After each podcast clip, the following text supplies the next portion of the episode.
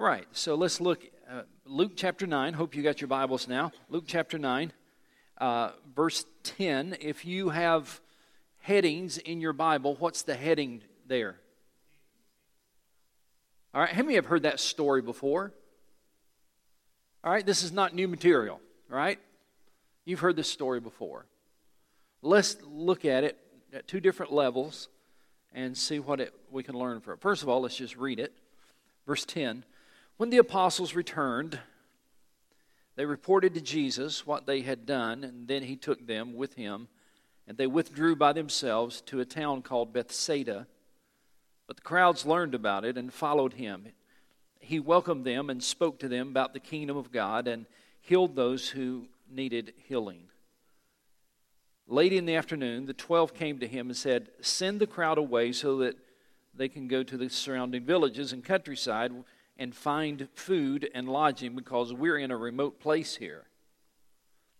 He replied, You give them something to eat. They answered, We, we have only five loaves of bread and two fish. Pause. Unless we go and buy food for all of this crowd. Parentheses, about 5,000 men were there. So if there are 5,000 men, how many people would you expect were there total? Because there are probably some ladies there and probably some kids. All right, all of those are good guesses. and you put your guess in there, but you know, you could at least, minimum, you could at least double that number probably, minimum. Uh, probably much more than that.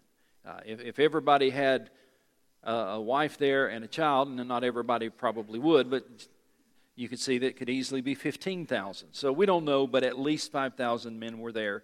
And so we'll go with that 5,000 number for now. Uh, verse 14, but he said to his disciples, Have them sit down in groups of about 50 each. The disciples did so, and everybody sat down, taking the five loaves, the two fish, and looking up to heaven. He gave thanks and broke them.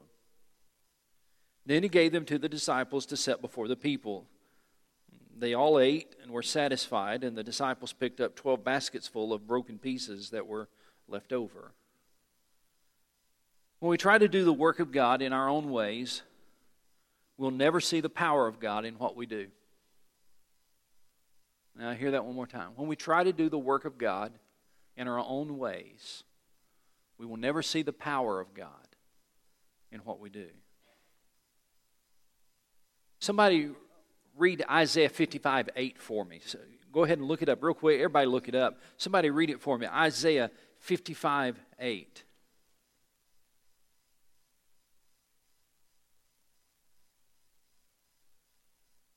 Who's going to read that? Isaiah 55 8.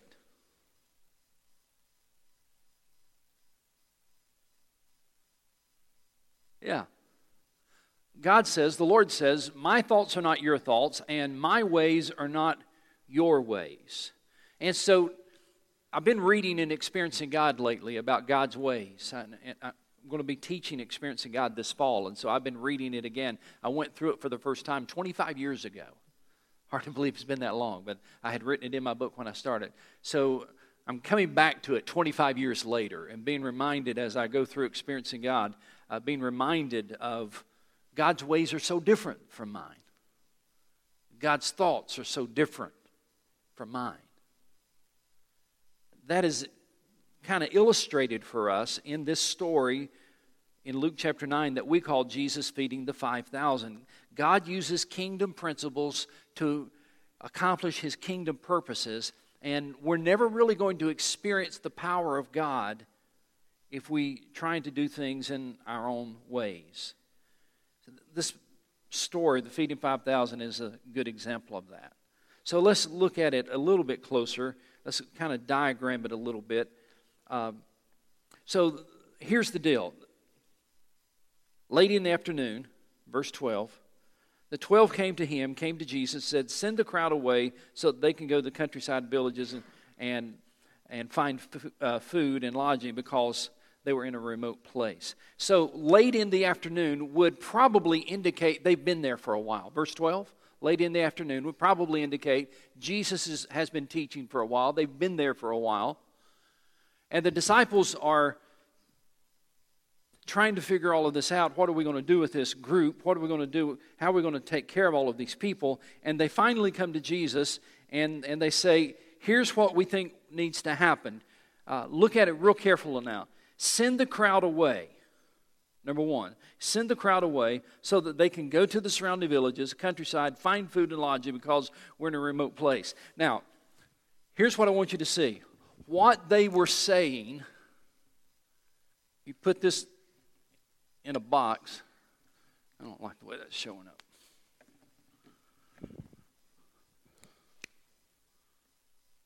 What they were saying was, was rational, logical. It was, what's the other words? Easy, and it was perhaps wise. Let's walk through that for a moment. First of all, send the crowd away. We, there's not a McDonald's anywhere near here. There's no way we're going to feed this group of people. This was a rational thought, it was a rational idea. Remember, Isaiah, my ways are not your ways, saith the Lord. But in the human perspective, this was a rational thought. There's no way we can feed this, this group of people. There's no place to feed this group of people. Here's a logical approach let's let them go home and get their own food. By the way, that's an easy approach. It's an easy approach. Rather than us trying to take care of all these people, rather than us trying to come up with a way to fix all of this thing, let's just send them home. We've been here all day anyway. It's easy. And it might even be wise. You could look at it and say, you know, they're pretty smart. They knew they didn't have the resources for this. They looked ahead a little bit. They saw that it was going to be dark soon. They, they planned ahead and planned accordingly.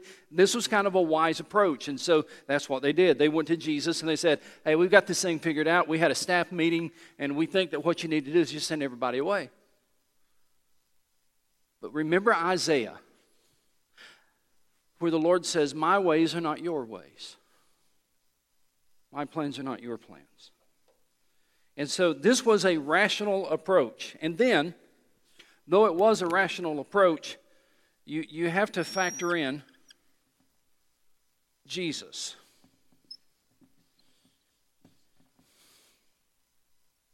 And I love the way he addresses them.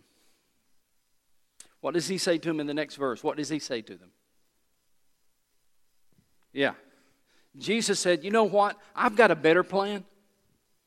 I know that this is your plan, and this plan is rational, logical, easy, and wise. I know it makes sense to you, but Jesus said, I've got a better plan. Here's my better plan. My better plan is you give them something to eat. That's my plan. God's ways are different from our ways. God's plans are different from our plans. It's illustrated in this, in this very passage of Scripture where the disciples said, we, we understand what needs to happen. Here's what needs to happen. And Jesus said, Time out. You give them something to eat. All right? Now, I don't know this for sure. I personally believe, and, and it's kind of a conviction almost, I, I personally believe that when Jesus said, You give them something to eat, I kind of think he might have had a smile on his face. You know, just because they, they've already had their business meeting. They've already had this plan worked out, and they came as a group. There's strength in numbers, right? It, didn't, it wasn't just one that came. It wasn't Matthew. It wasn't Mark. It wasn't Peter. It wasn't just one or two that came. I mean, this was the whole 12 of them came. The whole 12 of them said, you know, if we all go together, we might be able to convince him. If we all go together, there's strength in numbers. I bet we can kind of twist his arm a little bit. If we all go together and we all stay in agreement and we all say this is what needs to be done, I think we can go home because it's getting late. And so they all come together as a group. And they said, Send them away. Let them go get something. And then Jesus pauses. And I really believe there's kind of a grin on his face because he knew what's coming next. And he said, You give them something to eat. Wait a minute. Wait, wait, wait, wait. That. You see, that wasn't on our agenda over here. Oh, that's not on the agenda. That was, that was not, that has not been approved. This is not on the agenda. No, that's not what we're talking about. All right, so let's keep reading. Now, how did they reply to this? We'll come back and dig into it, but let's just look at it on the surface level. They answered, We have only five loaves of bread and two fish. Pause, unless, unless we go buy food for all this crowd. Now, about 5,000 men were there, but, but he said to his disciples, Have them sit down in groups of about 50, 50 each. And, and he fed them, and, and you understand that. You, you've seen that. Jesus performed a miracle and he fed them. Now, if the disciples had had their way, what would have happened to the, to the 5,000? Huh? They would have dispersed. They would have gone home empty and hungry. Now, this is where we're going to start asking some questions. I really want your participation, and we're going to um, hopefully get a different perspective on all this. My question for you is this Who was the miracle for? Why do you say it was for the 12? There's 5,000 who needed to eat. He was there. Uh huh.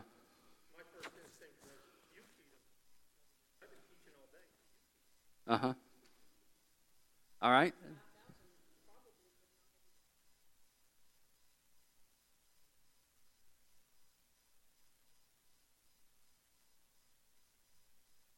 All right. She said, Would the 5,000 even have known that they started out with just a few loaves and fish? Would they even known there was a miracle? All, all they knew is that they, they got fed. Yeah, they didn't know if they were going to be fed. There was nothing on the agenda that said uh, at 6 to 7 we'll be feeding you tonight. All right, so, th- so there was none of that. When I was reading this the other day, it grabbed my attention. I thought, who was this miracle really for? Was it really for the 5,000? I mean, did they walk away that night saying, I can't wait to get home and tell them what happened? And, and maybe they did. And, and maybe they did know it was a miracle. Maybe they did see that, what was happening. And, and I'm sure some of them did. But I don't think the, the, I don't really think the purpose of the miracle was to feed the people. I think the purpose of the miracle was to challenge the disciples. And the reason I say that is because Jesus I think, with a grin on his face, said, You feed them. You feed them. I think there was a purpose behind that. Um, and it's interesting to look at this event from different perspectives. Um, trying to decide the best way to do this.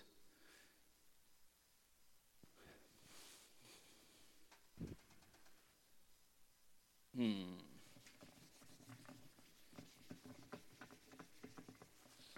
It's interesting to look at this event from, from different perspectives.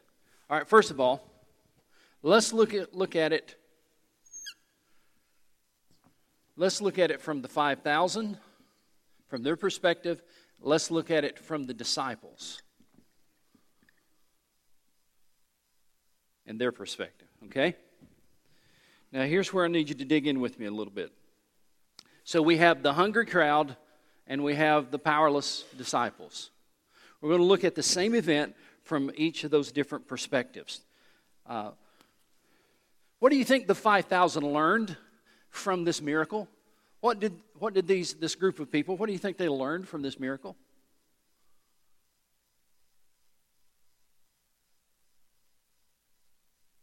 All right? Jesus can meet needs.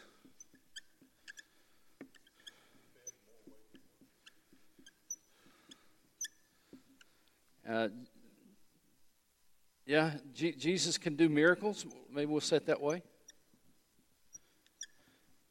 All right, so that's good. That's two good things. So the, for the 5,000, when they looked at this whole miracle thing, they, they probably thought in these kind of terms that Jesus can meet my needs. He fed us. Jesus can do miracles. I, they learned that from this, no doubt about it, that, that Jesus can do miracles. Now, same event, Let's look at it from the perspective of the disciples. What do you think the disciples learned in this? All right, so the disciples learned Jesus can use what you have.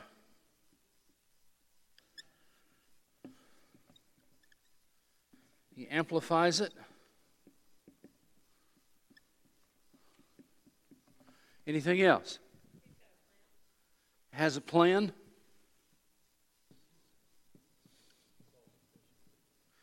He's sufficient. What was that in the back? All right. Learning.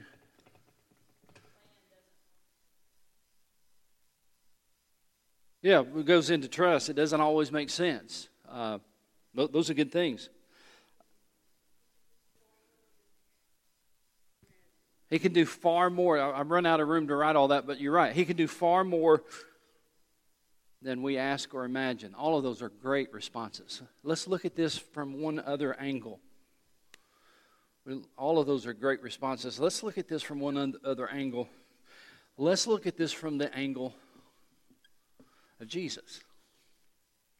All right? Not what he learned necessarily, but what was he doing here in this situation? All right, so he was glorifying God. That should be ing. All right? What else? Teaching disciples. Anything else?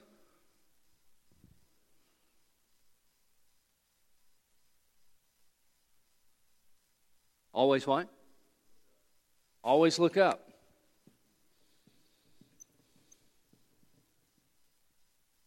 All right, again, very good answers. Now, I want you to go to John chapter 6. I want to show you something. John chapter 6. Uh, John 6 is, is John's account of this story. And in John chapter 6, verse 5,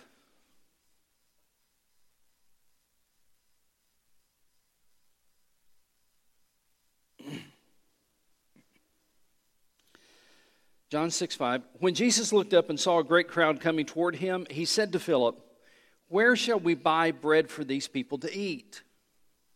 Somewhere in that whole process, you know, they were, as they were talking and everything, Jesus turns to Philip and says, Where can we get bread to eat? Because remember in Matthew, he said, Should we go buy enough food for them? How are we going to do it? Do you want us to send them home or do you want us to go buy food? And so, so Jesus looks at Philip, he says, well, well, where shall we buy bread for these people to eat? Then I love verse 6. He asked this only to test him, for he already had in mind what he was going to do. Now, don't miss that. He had a plan, and part of the plan was to teach his disciples a lifetime lesson. He already had in mind what he was going to do was not by accident that he said to the disciples, You give them something to eat. It was not a spur of the moment kind of a thing. He had a plan of something he needed to teach them. And I believe there was a reason he needed to teach them this lesson.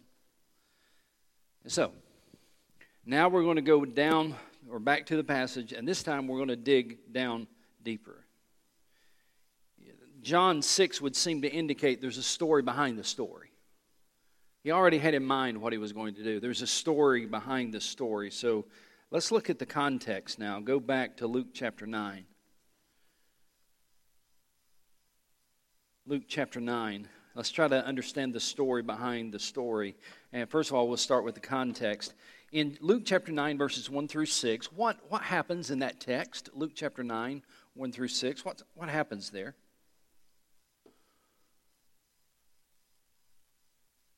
He sends out how many, Donna? All right, what does he send them out to do, Donna?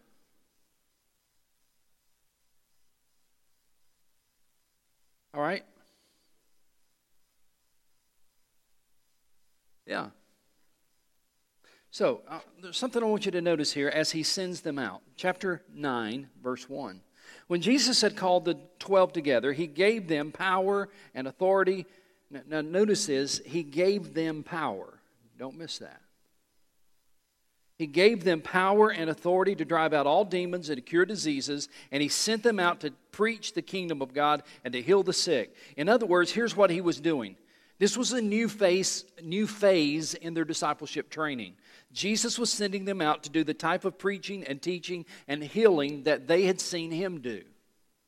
This is a first now. This is a new phase in their learning experience. Now he's sending them out to do what they've watched him do. And as he sends them out, he sends them out with power, he sends them out with authority, and they go out to do the kind of ministry they've watched him do. Now, what were they supposed to take with them according to verse 3? What were they going to take with them? That's strange. Look what he says, verse 3 Take nothing for the journey. Well, what do you mean by nothing? No staff, no bag. Well, what about food? No bread. What about money? No money. No extra tunic. Well, how are we going to live? Whatever house you enter, stay there until you leave that town. And if people do not welcome you, shake the dust off your feet when you leave their town as a testimony against them. And so Jesus said, Okay, I'm giving you this authority, and I'm going to give you this brand new assignment. You're going to go out and start doing a little bit of what you've seen me do. Except there's something I want you to learn in the process. I want you to learn how to depend on God, and I want you to see what happens when God's people provide for your needs. And, and so God will use the people you minister to to meet your needs. So when you go out there, don't take anything with you. Well, could we take? No. Well, what if we take? No. Don't take anything. Now, they go out on this, on this missionary journey. They go out and, and they do what they've seen Jesus do. They return to Jesus uh, to give a report. Verse 10.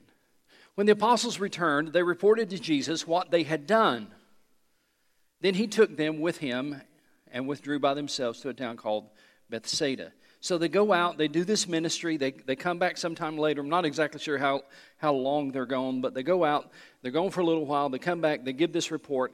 Now, on the excitement meter, if Jesus has given them power that they've never had before power to cast out demons, power to heal, power to preach, if Jesus has given them power and they go out on this ministry tour and they're doing that and they're exercising that power and they're seeing lives change and, and people cast, uh, demons come out of people and all that kind of thing, people healed and all that kind of thing, when they come back to report, how excited do you think they're going to be?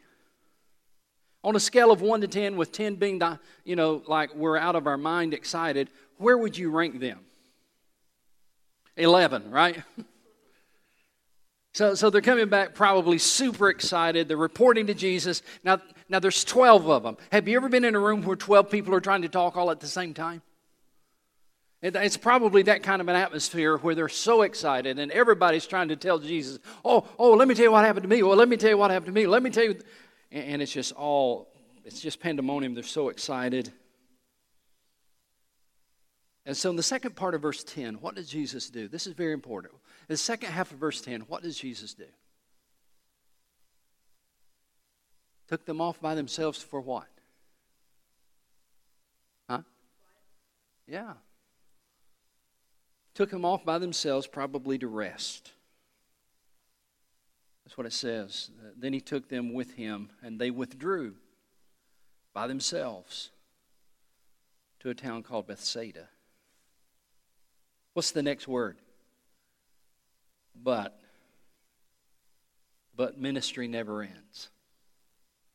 When you're ministering, you never really are off duty, and they learned that lesson quickly. But the crowds learned about it and followed him. And he welcomed them, he spoke to them about the kingdom of God, and healed those who needed healing. Now, it's in that context that the, the feeding of the 5,000 comes about. So it says they're supposed to be on this retreat, as I understand it. They're supposed to be away on this retreat. They're supposed to be relaxing a little bit. They've had a busy ministry schedule. They go away, and the crowds follow them, and Jesus is very gracious and very kind, and he teaches and he heals them. And then, verse 12, late in the afternoon, the 12 came I'm going to sit down and try to talk you through this. And I might be wrong. Does it bother anybody that the 12 came to tell Jesus what to do?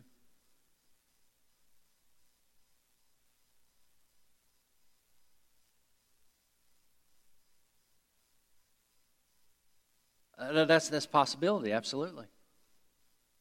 Absolutely. Uh, think about it in these terms. Again, it wasn't just Peter who came. It wasn't just Philip or you know, it wasn't just one or two that said, "Hey, have you noticed there's a big crowd here and it's, it's kind of getting late? What are we going to do about that?"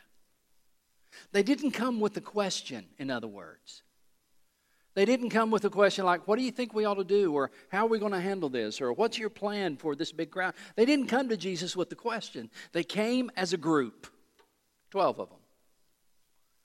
And they came, I hate to use the word with an order, but it was close to that, wasn't it? Look at it again. Late, huh? Do what? yeah, it really does. And I'm getting ready to make a real point here. look, look, look, verse 12. Late in the afternoon, the 12 came to him and said, not asking, not suggesting, the 12 came to him, to Jesus, and said, Send the crowd away so that they can go to the surrounding villages and countryside, find food and lodging because we're in a remote place here. Who put you in charge? Bingo. Is it possible that the power that they had in this mission trip and all that kind of thing, is it possible all that kind of went to their head? And the 12 as a group said, We can handle this. Let's just go tell him what we're going to do. I'll go if you'll go. Will you go? I'll go. You know, I've seen this, and I'm trying to say this kindly, but it's absolutely true. And, and if you get mad, uh, send the email to somebody else. I have found in ministry over the years, and not just at Mount Airy, at Crestview, and just, just being in ministry for a long time now, I have found out that some people, when you give them a little bit of authority, they want to run the show. They've never had authority, and all of a sudden they have a little bit of authority, and now all of a sudden they think they are the authority. You know what I'm talking about? Uh, that's, I mean, that's just that's just the way it is with human nature, I guess. And I think that's what's happening here. The disciples never had any authority, and then all of a sudden Jesus gave them authority, and all of a sudden they were the authority. Send them away, let them go get some food. All of a sudden now they think they're the authority. I don't recall any other place where the disciples were saying, Here's what we're going to do. I hope you're with Jesus. Let me tell you what we need. Send them away. No other place in the scripture do I see this. But they didn't have authority. Then he gave them authority, and all of a sudden they are the authority. Send them away. We figured out what needs to do, all 12 of us. We're in agreement. Send them away. Now, I might really be reading too much into it here. I acknowledge that ahead of time. It also may be a little bit of we're supposed to be on a retreat. These people are getting on our nerves. You know, I mean, I mean, we, we just we've been on this long ministry trip. We've been we're worn out. You've been teaching them all day long. We we've been watching. Just send them away for goodness sake.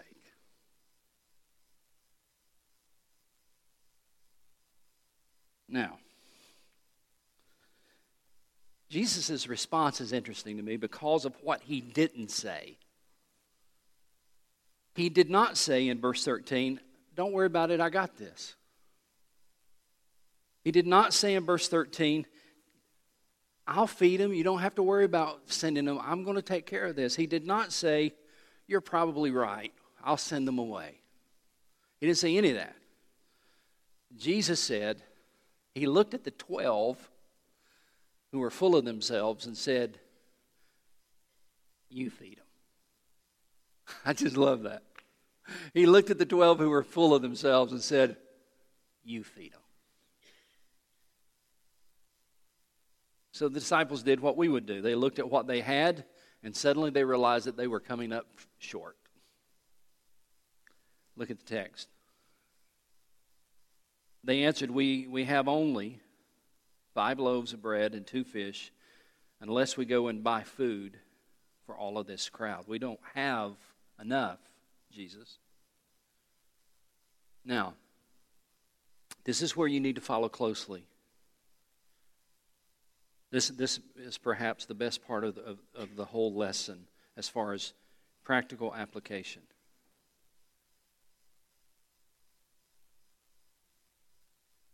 He said to his disciples, middle part of verse 14, have them sit down in groups of about 50 each. Notice he didn't say, Well, what are we going to do? He knew what he was going to do.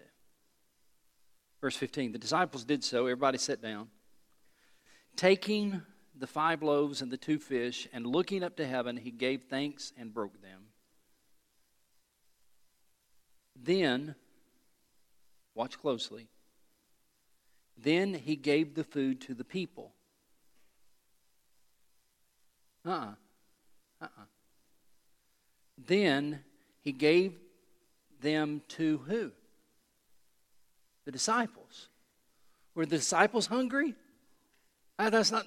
Why did he give the food to the to the disciples? We'll keep reading. He gave to them to the disciples to set before the people.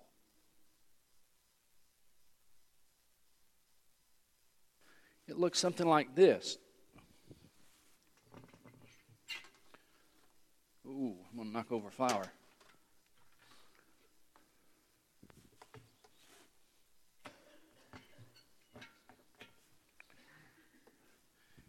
It looks something like this Jesus gave it to the disciples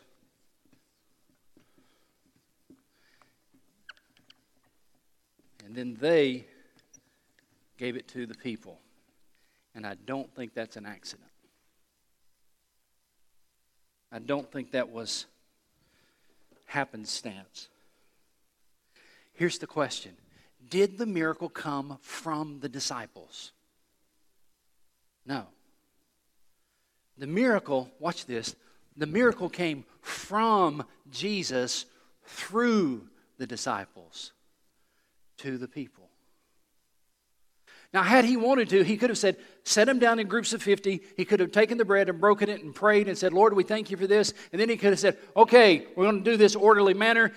Groups of 50. First, this group, y'all come on up here. Here you go, here you go, here you go. Next group, here you go, here you go. He didn't do that. Or he could have said, all right, y'all just stay there. I'm going to bring it to you. He didn't do that. Or I guess if he wanted to, he could have said, Y'all stay there. Here you go. Just sit if you're awake. He could have tossed it out to the crowd if he wanted to. But here's what he did he prayed, he broke it, then he said, Hey, disciples, where's my marker?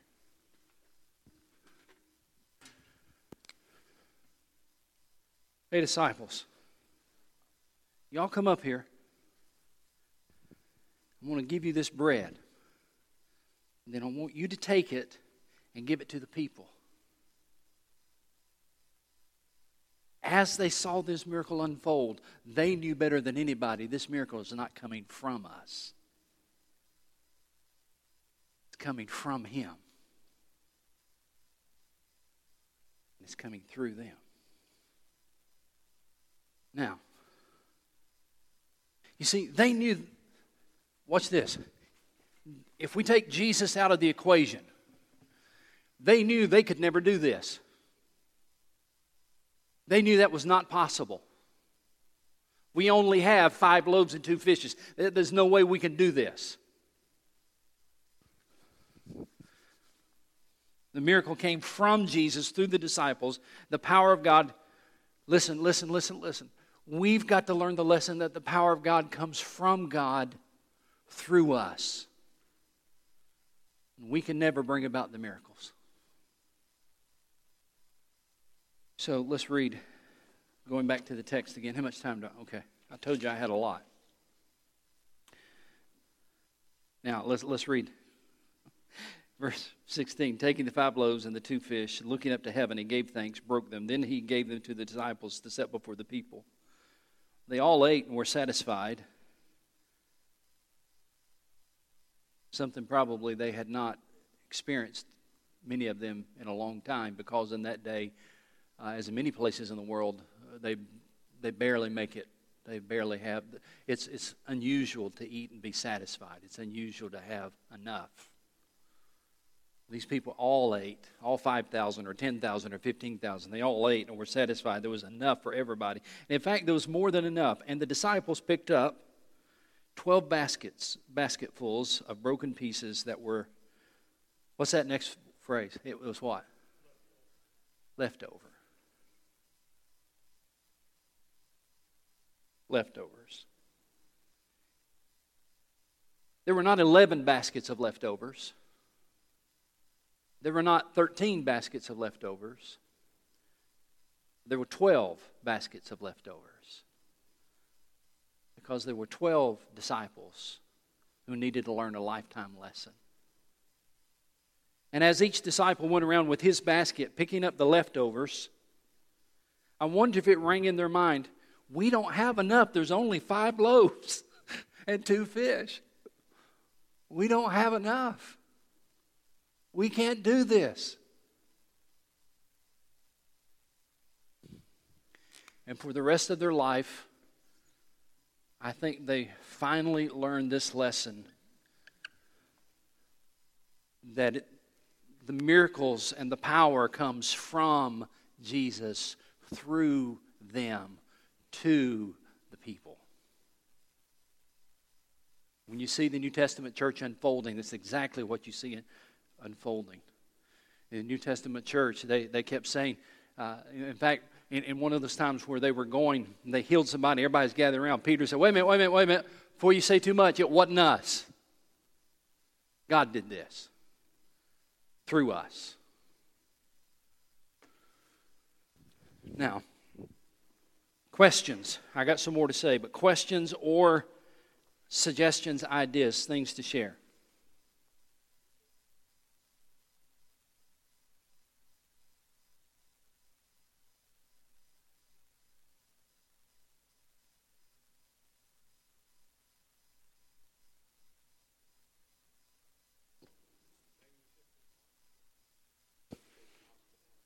Could be. Could be. While, he, while they were out doing ministry, people took care of their needs. People fed them, took care of their needs. Could be. Yeah.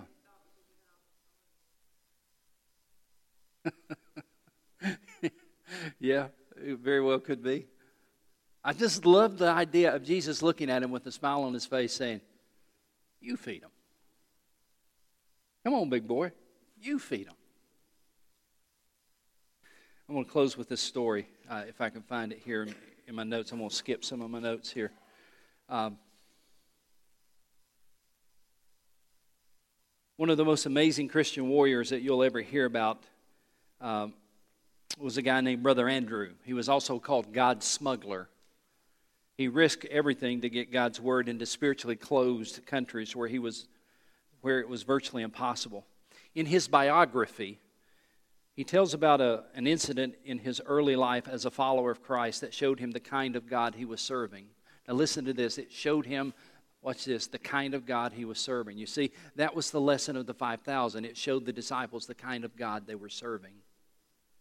The God that could do more than they could do. The God that had power they didn't have. The God that could do the impossible. So, so Brother Andrew learned early in life as a follower of Christ a lesson that showed him the kind of God he was serving. After some pretty wild years without the Lord, he came to know Christ. Almost immediately felt the call to begin training for ministry. And when he went for training for ministry, he went to a small Bible school in Scotland. And before the students were allowed to graduate, they were given a very unusual assignment.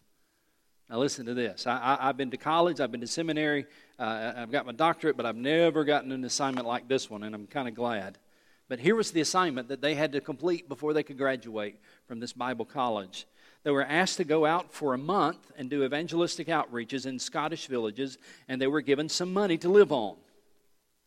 One British pound, to be exact.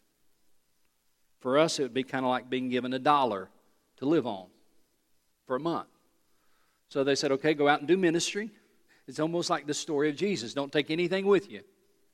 Except they were allowed to take one dollar with them, one British pound, uh, and go out for a month to go do ministry. The students were to go with, with that one bill and eat and sleep and rent halls and buy refreshments and hold outreaches and return that one bill at the end of the month. In other words, here's your dollar. You go out and do ministry, and when you come back, bring that dollar back with you.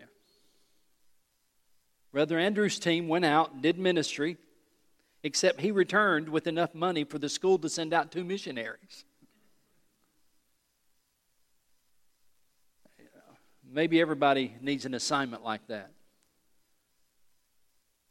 For all of us, the ultimate question is Is God really enough?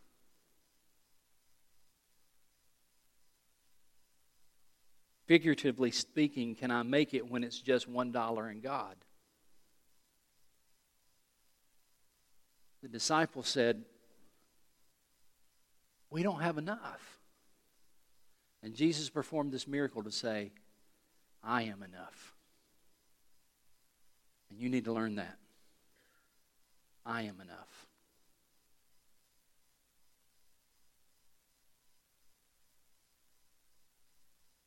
So I'll close by asking you to look at the rest of the context because you see, we've only looked at the front half of that story. What happens after the story? Chapter 9 of Luke, verse 18. When Jesus was praying in private and his disciples were with him, he asked them, Who do the crowds say that I am? They replied, Some say John the Baptist, others Elijah, still others that you're one of the prophets long ago has come back to life. But what about you? Who do you say that I am? And I, the you there is plural, meaning all 12. Who do you say that I am? And Peter answered for the group. He said, The Christ of God. I wonder, uh, this is just my speculation, I wonder when Peter answered that if his mind didn't flash back to this. Because in the sequence of events, they, they had just done, been there, just done that. And Peter says, Wait, let me tell you something. I saw what you did back there, and I saw what we couldn't do. And if you can do this, you're the Son of God. Now, now, now listen, listen, listen, listen. This was not the first miracle they'd seen. They had seen him do other miracles. But this miracle so impacted them, don't miss this. This miracle so impacted them that it is the only miracle that, it, that is in all four Gospels.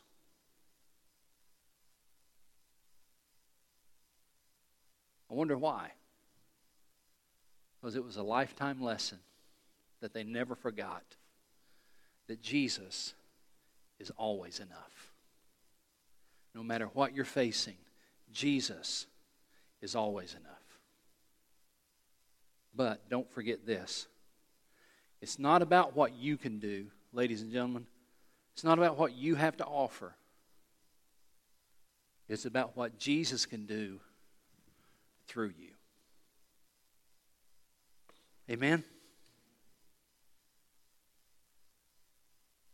Thank you, Lord, for this word that has challenged me and helped me and encouraged me. And I pray it has done so for others. And remind us that you are indeed enough. And remind us also of our own inadequacies. Those times when we think we are somebody, those times when we think we can do something. Remind us of this text. Remind us that it's, it comes through us, not from us. And I pray that in Christ's name. Amen.